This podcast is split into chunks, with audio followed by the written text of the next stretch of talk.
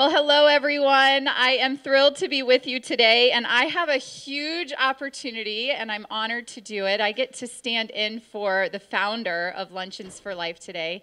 She had every intention of being here, but uh, grew really sick on Tuesday, and so she got on a plane before it got worse and escaped to her uh, home in Florida and we just happened to be here as well. And so I feel very privileged to uh, get to carry her uh, experiences today with you. So, traditionally, she opens up with sharing a little bit about how Luncheons for Life started.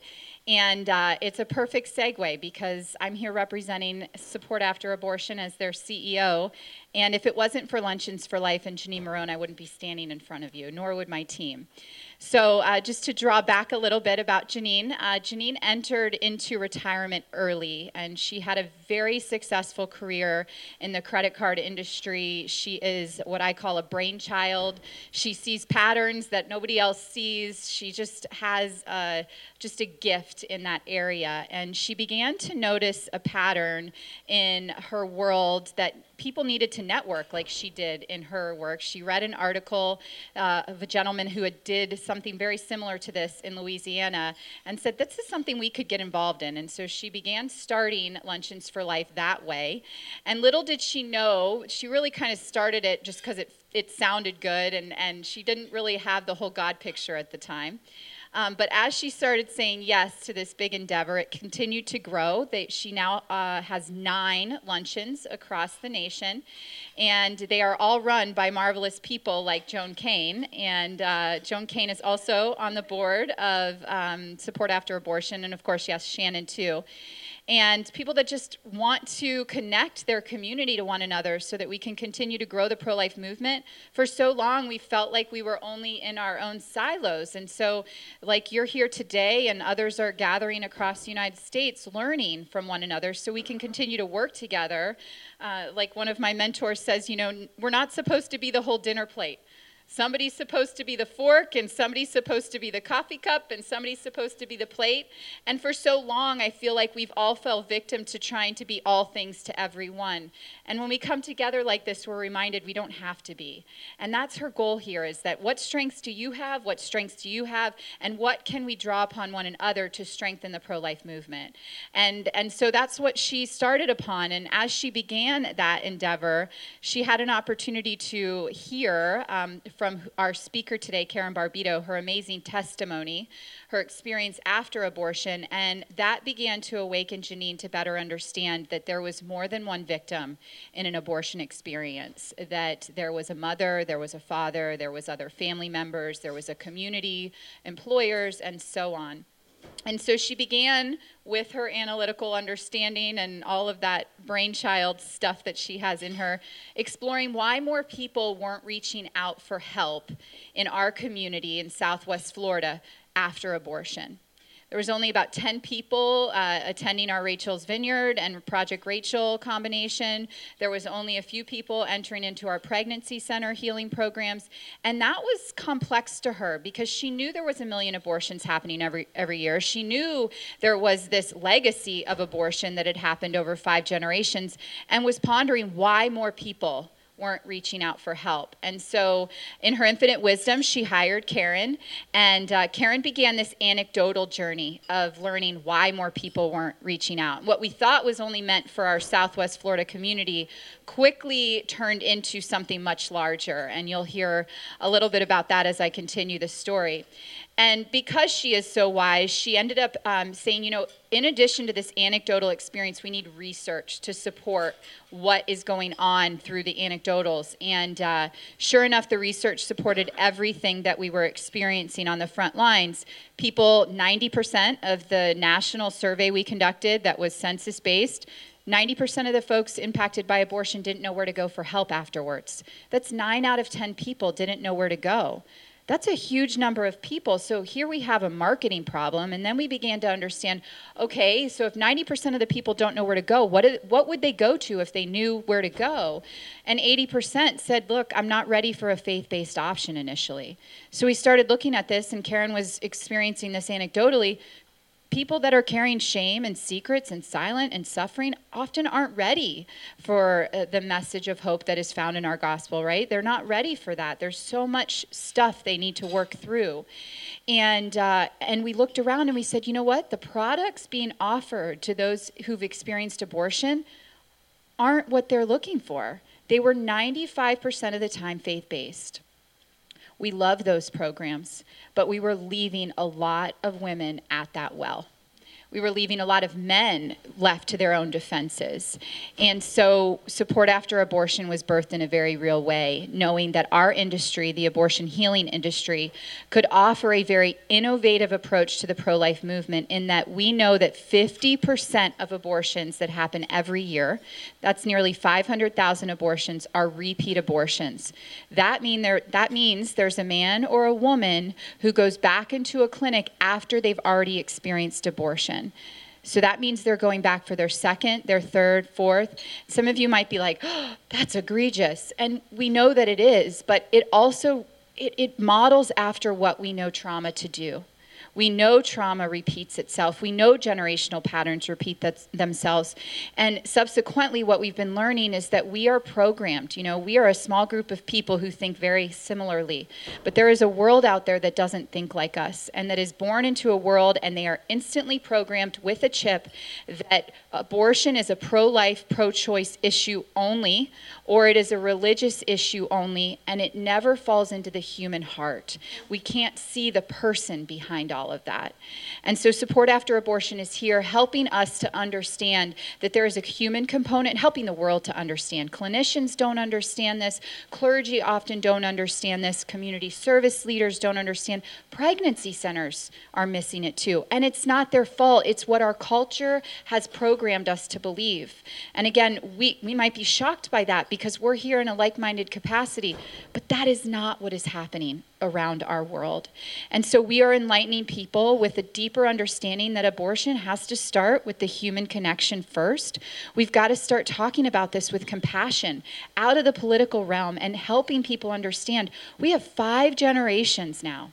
Five generations that are living among us that have experienced abortion as their way of life right? As their way of coping with a difficult situation, much like poverty and divorce, homelessness, domestic violence. You see these things all around you anger, substance abuse. And so we are helping everyone we touch to really understand that there is somebody sitting at every single one of these tables right now who's experienced abortion, and there's another person at each one of these tables that has known somebody to experience abortion, and there's another person at each of these tables that has a family member that's impacted that might be currently experiencing the suffering related to abortion. We've all been touched by abortion in our own ways, and some of us are still carrying that secret because the world has not given us permission to land this this this deep-rooted issue, this deep secret. And what I hope that you leave today with if you haven't already done this in your walk is that you would be a more soft place to land. You would walk with deeper compassion and you would start conversations in a new and different way than maybe you ever have. You'd take a peek at your social media and how you're interacting interacting with friends at the dinner table. And perhaps instead of talking about that senator or whoever you're you're voting for, perhaps you would say, you know, there's other people involved in this abortion experience than I've ever realized. It's not just how I'm voting at the polls this year, it's actually how I want to be present with each of you. And if you've experienced abortion, I'd love to hear about your experience and potentially connect you with support. So we, we offer com- this compassionate message, this awareness. A lot of times it's an awakening. People are like, that makes so much sense. Why have I not thought about that before? Again, we're programmed. We don't know unless somebody brings this conversation or we personally experience or we know somebody that has. Secondly, we have realized that in our industry, we need to help leaders better connect with one another. Just like this luncheon is networking everyone together, we realized in the abortion healing community that we didn't have a vehicle to connect all of us together. So, Support After Abortion is bringing all of the leaders together, providing best practice opportunities, and uh, can we conduct a monthly webinar where they connect with one another? They say, Oh my gosh, I've been praying for this for the last eight years. I had no idea. And they're also being awakened to new truths. If I add this component to my program, perhaps I can reach 50 more people. If I speak this way to men, I can reach men in the abortion healing work. And then finally, our, our, our final C, we have three C's, is to become a cat, uh, to become a catalyst for people to be able to create the space to come in droves to our abortion healing industry because we don't have the capacity. So, if we have the compassion message, if we are collaborating as leaders, we ultimately would be able to build capacity to serve what we know right now to be 22 million people who, if they knew where to go for help after healing, would come out of the secrecy and the shame and find healing. What does that mean for us? If they find healing, they go back to their family and friends and they offer that hope to them. And we could end 50% of the abortions if that began to take root. And so that's what we're out to do. We've exploded as an organization over the last three years since we started. And Karin is the big reason that we're here today. So I'm going to invite her up and she's going to share her abortion experience with you. And, uh, and really help you to understand why support after abortion needs to exist. She is my colleague, my friend, mentor. Hello, everyone. I'm really excited to be here with you today. You know, Lisa said so much in that 10 minutes that she just spoke. I hope you could absorb all of that. There was a lot of information in that. I'm really here just to tell you why abortion healing is necessary. I'm living proof of what can happen after you have an abortion. So I, I'm going to start before the abortion because I didn't I didn't wake up. Okay, I got to be over here. Let me hold on to it. Sorry about that. I didn't wake up one day and say, I'm going to have sex with a guy, get pregnant, and kill my baby. I didn't, and I'm sorry if I get a little um, direct. That just is kind of my style. So please don't let me offend any of you. It's just kind of my way. Um, I, I didn't think that. I just, from a very early age, um, you know, we, we, we receive messaging um, from our families and school, from our friends, and as children, we kind of internalize that. We make it about us, right? So a comment might be made, and that's what happened in my life. And I just knew instantly that I wasn't loved as much as my brothers were. I wasn't good enough. I was never going to be worthy. I was never going to be loved. All of this negative Im- messaging that I received and internalized, and I believed lies about myself. And as a result of that, I behaved in certain ways. I craved to fit in.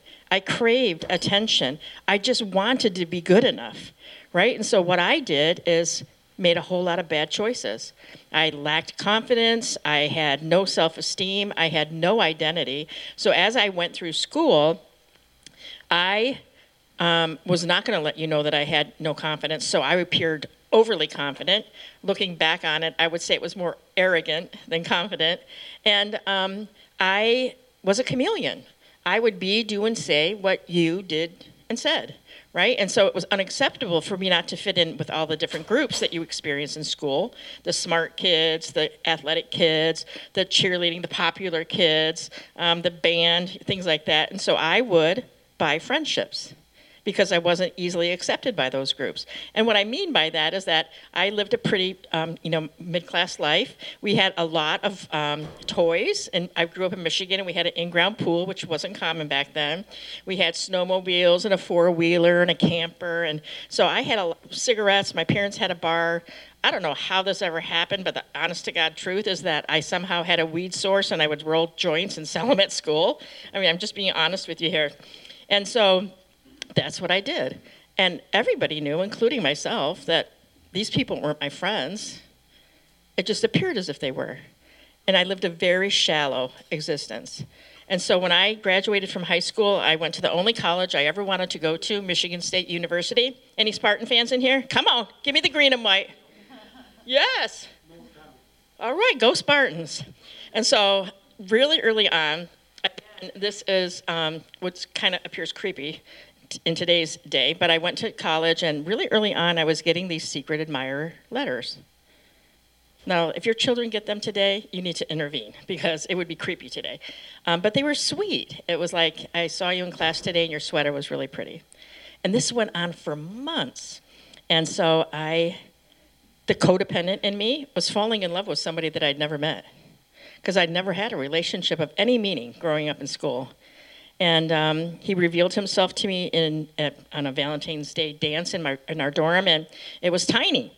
He was like a six foot four, three hundred plus pound African American. I loved him. I knew him. He was so popular and funny, and like he picked me. Like it doesn't get any better than this, y'all.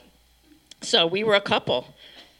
Shortly thereafter, we had unprotected sex. One time, I got pregnant. And you know, when I, I probably was too all too much in love to not to not to back out of that relationship, but it never occurred to me until I got pregnant that my parents wouldn't approve of this relationship. My dad was a racist.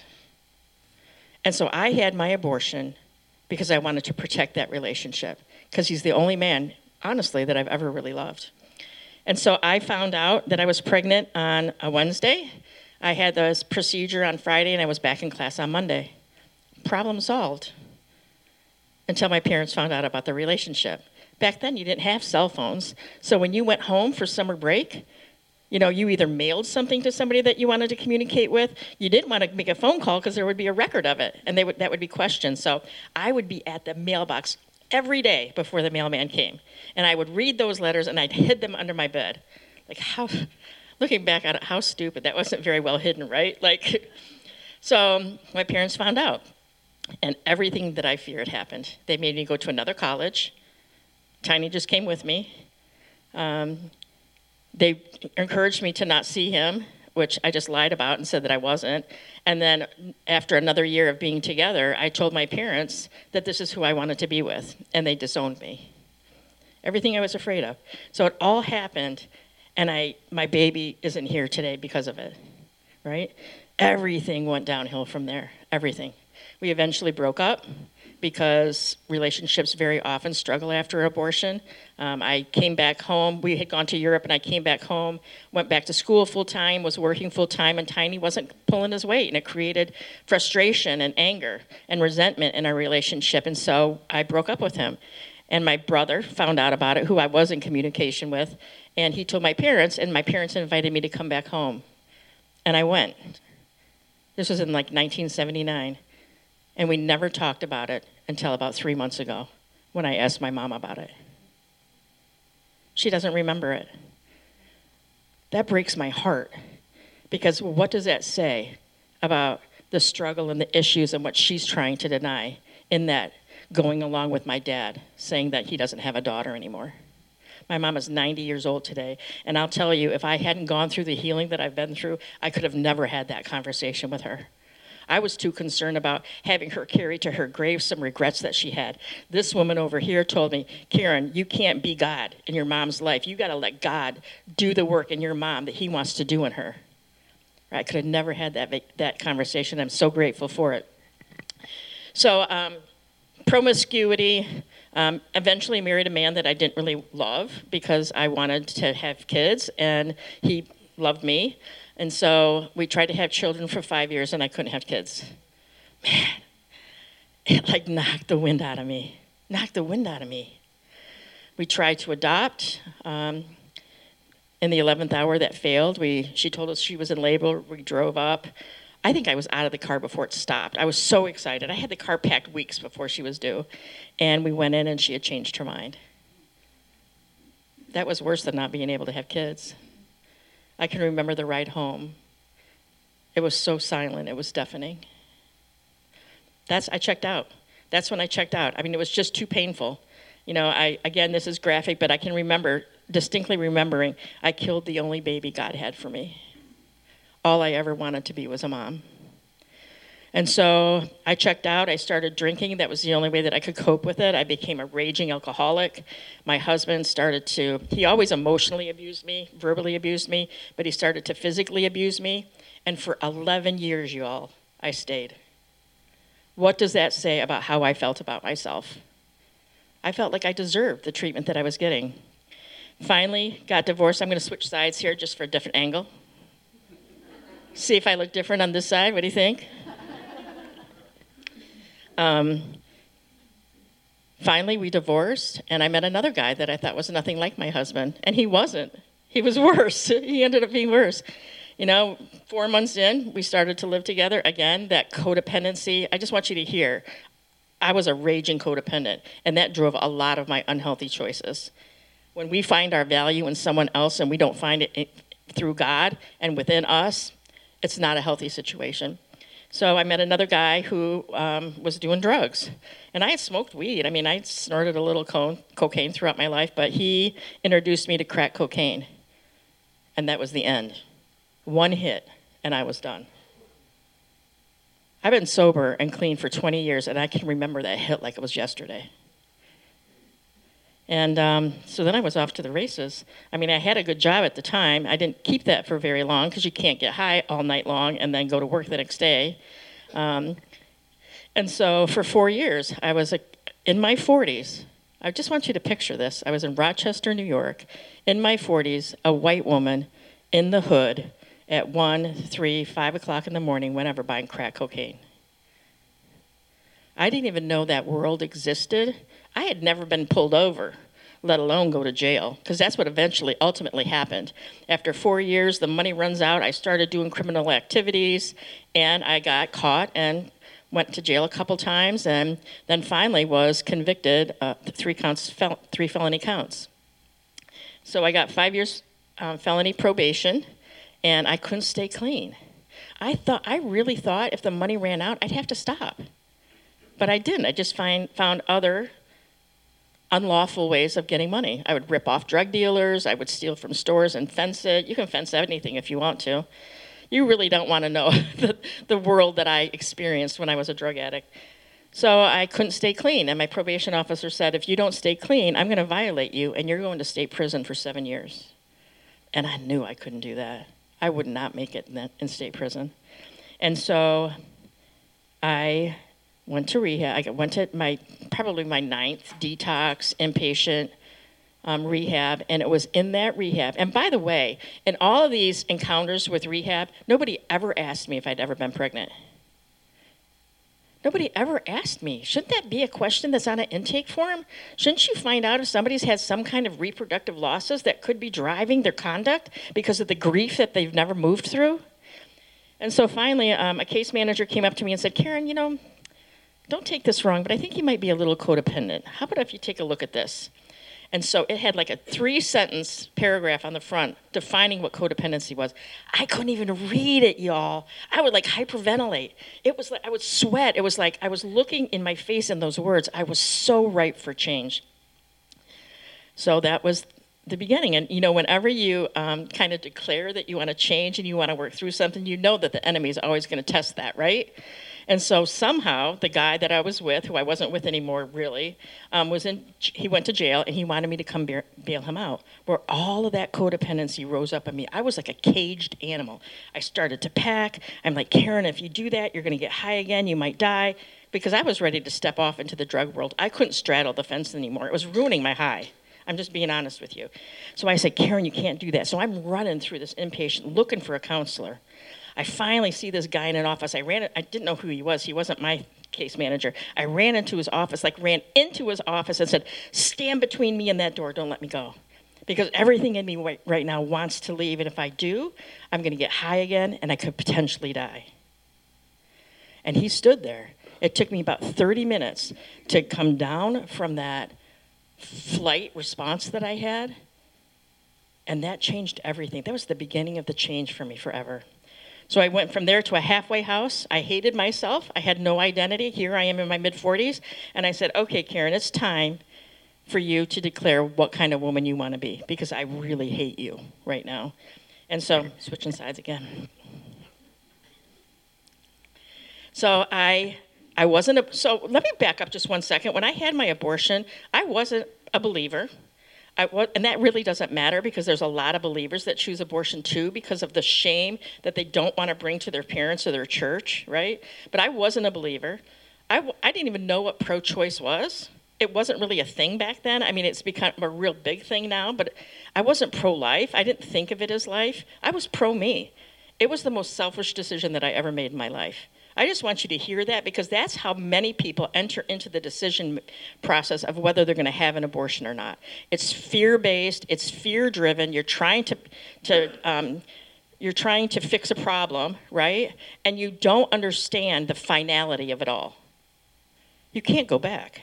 There's no going back, right? And that's what people grieve the most. So, where was I? Somebody remind me where I was. Yes, okay. So I, you know, in recovery, people had told me about the love of Jesus who I didn't know, but I believed that they believed. And so I went to the Bible to to um, construct an identity for myself.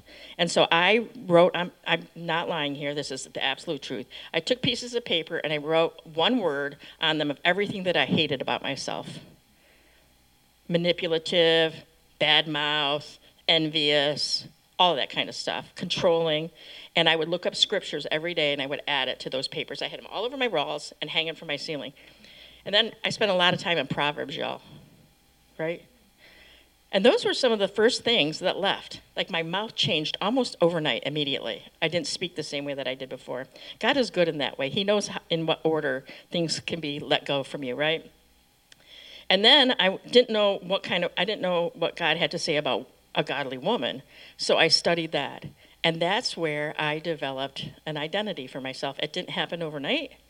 I didn't do it. All I did was show up and do the next right thing. That's what I've tried 20 years. Show up and do the next right thing. I had to be wickedly honest with myself because our minds can be really deceiving. And I couldn't compromise if I was going to compromise on anything, it was going to take me back out. And up to about like three years ago, when we had that, if you didn't have health care, you were penalized on your income tax.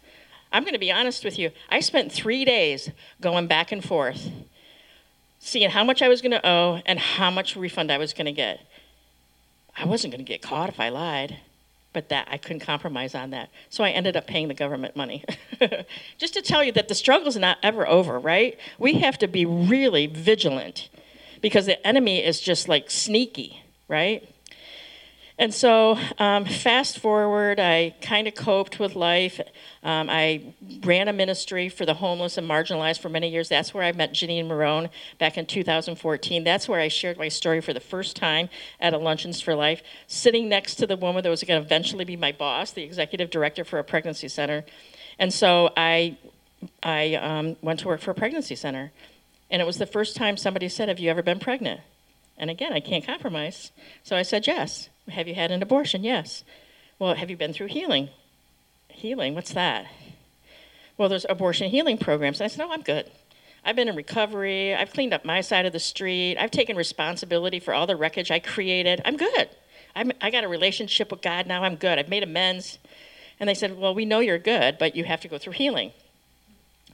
Man, I'll tell you what, I had no idea how not okay I was. I was not okay. I had believed lies about myself for decades. The biggest one was, I'm never going to be a mom. I believe that. Today, I'm here to tell you, I am a mom. And I can't wait to meet my daughter. So, since then, I mean, it's, you know, you can't have a transformational experience like that without wanting to help other people experience that as well. So that's been my mission for the last several years is to have people not struggle and do the things that i did for so long because you don't have to. Freedom is available. And listen you don't have to lead with god because god shows up anyway. And i'll tell you i've never in all i mean how, hundreds thousands of people that i've worked with i've never seen it fail it's not a one and done necessarily. Healing is ongoing, right?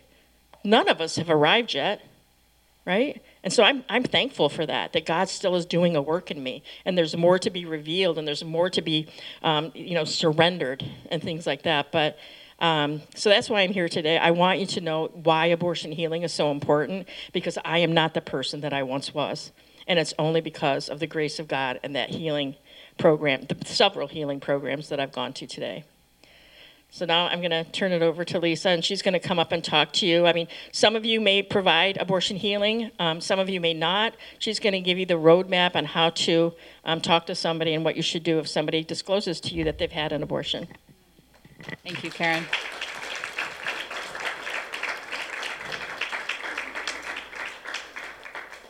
So I think it's really important that we just pause for a moment and we think back to that 19 year old young woman. And had we had had our culture had the tools to speak to her, had all those substance abuse clinics and all those rehabs and all those social workers and case managers and clergy and all of the people that her life encountered, had we had a culture where she would know that there was a safe place to discuss that, how many few, fewer years would she have suffered? I don't know. But we do know that nobody ever asked her. And so she spent decades carrying the weight of that. And she was prime time candidate for a, an abortion. Prime time. And I love what she said, was she didn't wake up and just say, I can't wait to have an abortion today. She was desperate love and attention she didn't want to lose the relationship. She didn't want to lose her family. I mean, there were so many things, and she lost it anyways. And we see that often inside of the hearts and minds of those we serve. So we don't ever want you to leave a conversation like this without feeling hope, without feeling like you have action steps as a result. And so, hello. So um, I'd like to give you a four step process that we've developed specifically working with Students for Life because when they knocking on people's doors. They were like, "What do we do when people share that they've had an abortion?" We were just there to offer them, you know, insights as to what abortion clinics and pregnancy centers were around here. Um, so the first thing we always suggest, and I'd like you to bring this back to whomever that you would would touch your life um, connects with. Resources on our website, supportafterabortion.com. It's a very simple four step process. Each one of you can do it. There's people in your life that need you to do this for them right now. First step is where are you showing up with stereotypes? Where have you been programmed to see abortion political realm in the religious realm and how is that seeping out of you? Are you somebody, when you think of your political direction or your religious direction, also think about the person behind the experience? When you go to repost that social media thing on Facebook or you go speak to somebody, your neighbor or community event or whatever, do you also, before that thing comes out of your mouth, do you also think about the person that you're talking to or the person that might be hearing you? Perhaps that's a challenge for some of you in here today that you've never, like me, listen, I, I was a clinician for 15 years before a mental health clinician, working with sex trafficking survivors and teen moms and all the sexual dysfunction you could think of. And I never once put it together that abortion hurt people. I thought I was the only one. And as I began doing the same kind of inner, you know, understanding, I said, Whoa, there's more people like me than I even know. And you're probably sitting in here today. I never thought of this.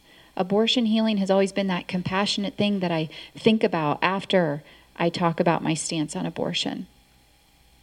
So we want to first examine our stereotypes. How does your family see you? Perhaps you have a grandchild or an aunt or another family member who is pro choice or has already experienced abortion. How do they see you? Do they see you as someone safe? you can have your beliefs, but are you a human beyond that? Are you do you have emotions beyond that? Right? Our political view is a stance, but how are we being as a person? God doesn't call us to be a stance. He calls us to be a connection. He calls us to be a person that loves like he did, like he does. So, where are we landing with our stereotypes? The second place is once those stereotypes start to change and we stop seeking out the, that toxicity, we want to use best practice language. We do not, yesterday it was said so well at our training, we do not want to pity people. We do not want to pity people. They already have pitied themselves for years. We want to meet them with love and compassion. And the best thing you can say to somebody once you become a safe place is to say, I am so sorry for your loss. Period. I'm not saying I'm so sorry for the loss of your baby. I'm not saying I'm so sorry for the loss of your life, the life. I'm not saying any, I'm just stopping. Because they have lost so much and they don't even know what they've lost. They know that they're hurting, but they have no idea. So we want to experience them in a way that shows love and compassion and validates their experience. Because if we land with a, oh, that must have been so hard. You know, I mean, can you just imagine what somebody like Karin would have said to you? I mean, I can't say the words she probably would have said, right? No crap. They don't need that. They need to hear that we're sorry for their loss. And perhaps you might then say, you know, you're not alone. There's a lot more people in this world than you realize who have experienced something similar to you. Stop. After that, you have no idea what's going on, even if there is no change in their body or their facial structure. You have no idea what you just did, person because you perhaps might have been the first person that ever allowed them to share their experience with any sort of judgment and in, indeed you validated that they did have an experience. Because what we hear often from men and women who've experienced abortion is that the pro-choice side is saying get over it and the pro-life side is saying i'm a murderer. Where the heck do i land? And so, by being there with them, with that compassionate understanding, you are validating that they do belong somewhere.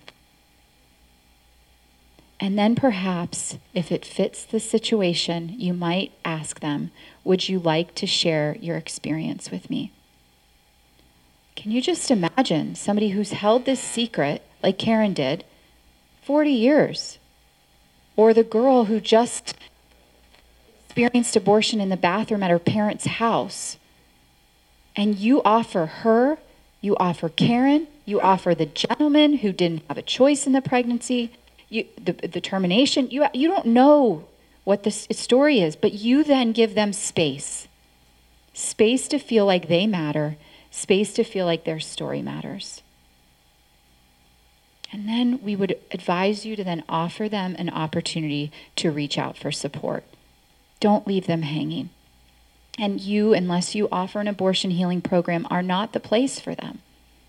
Don't try to be all things to them.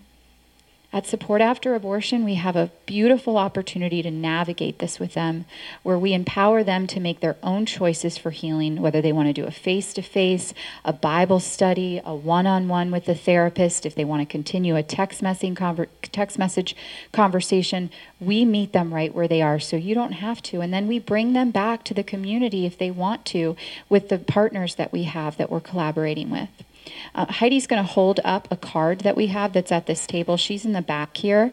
Um, if you want to pick this card up so that you have it with you, I also want to share some of the other resources that are at the table. We have these small business cards, and these are our most popular.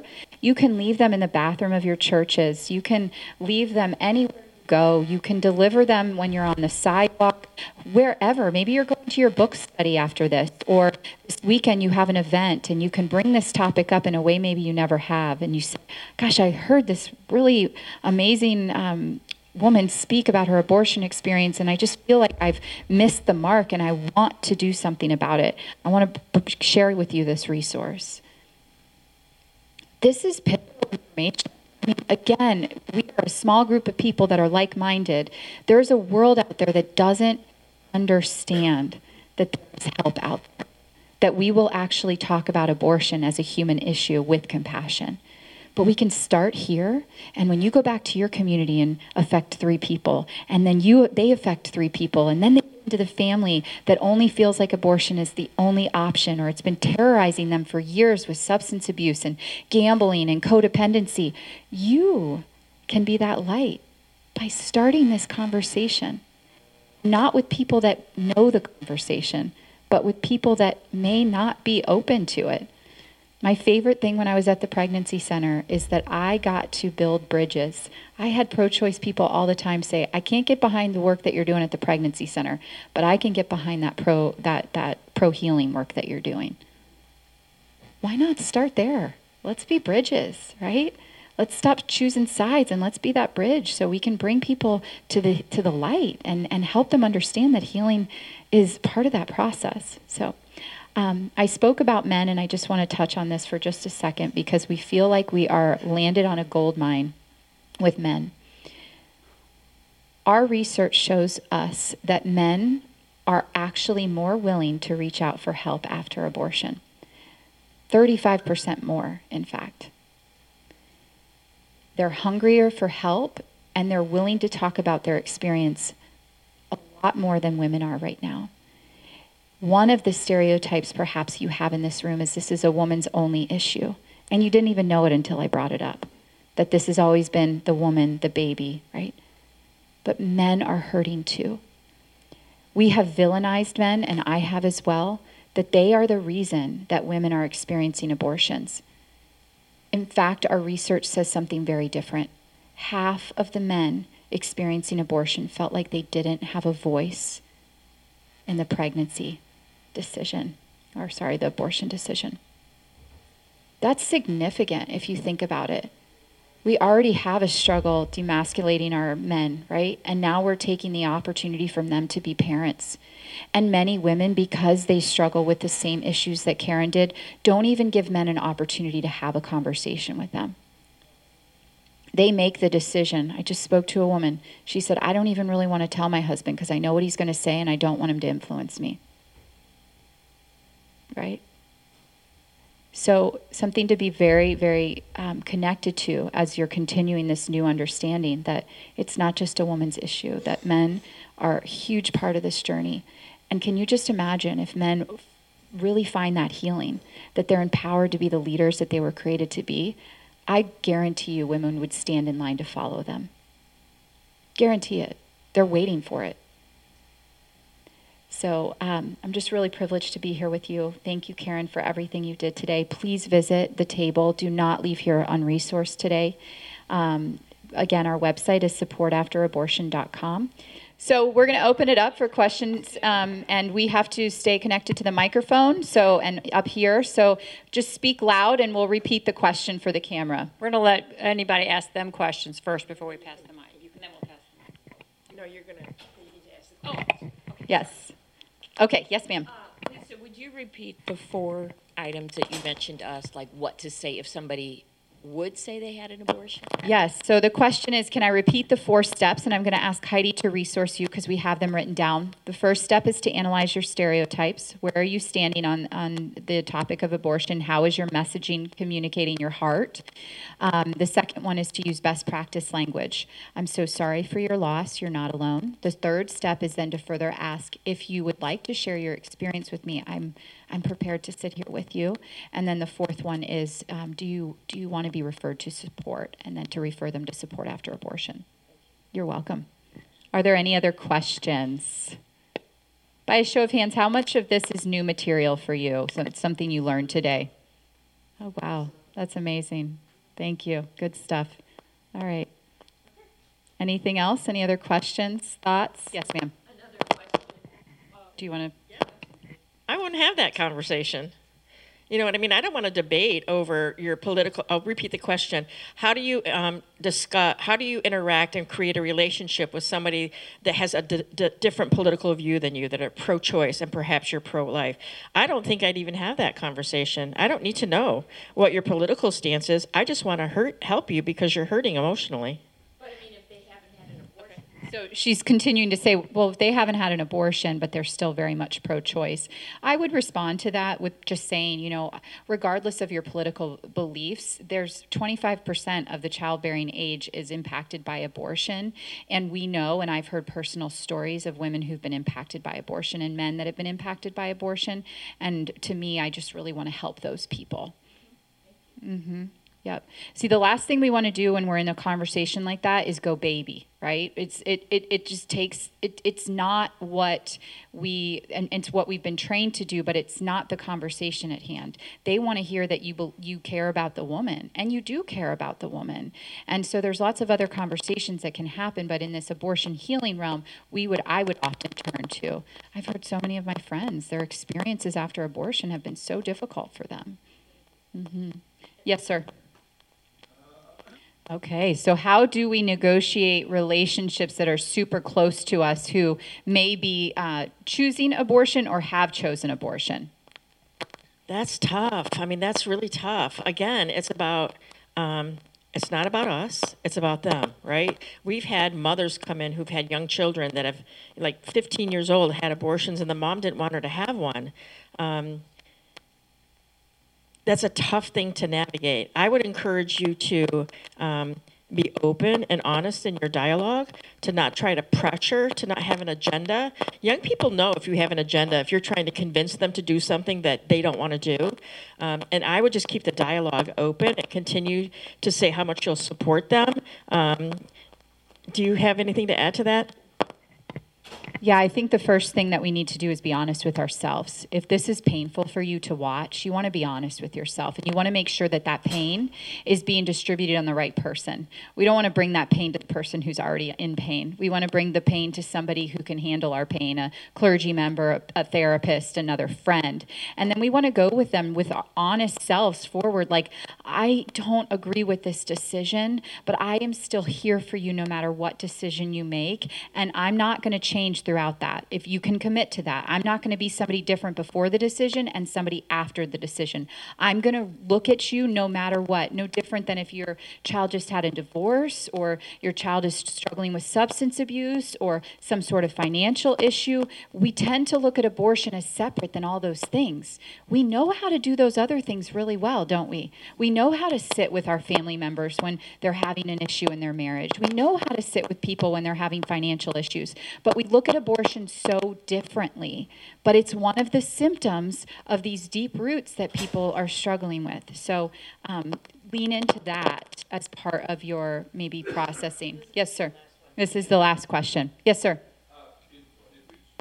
In short, no.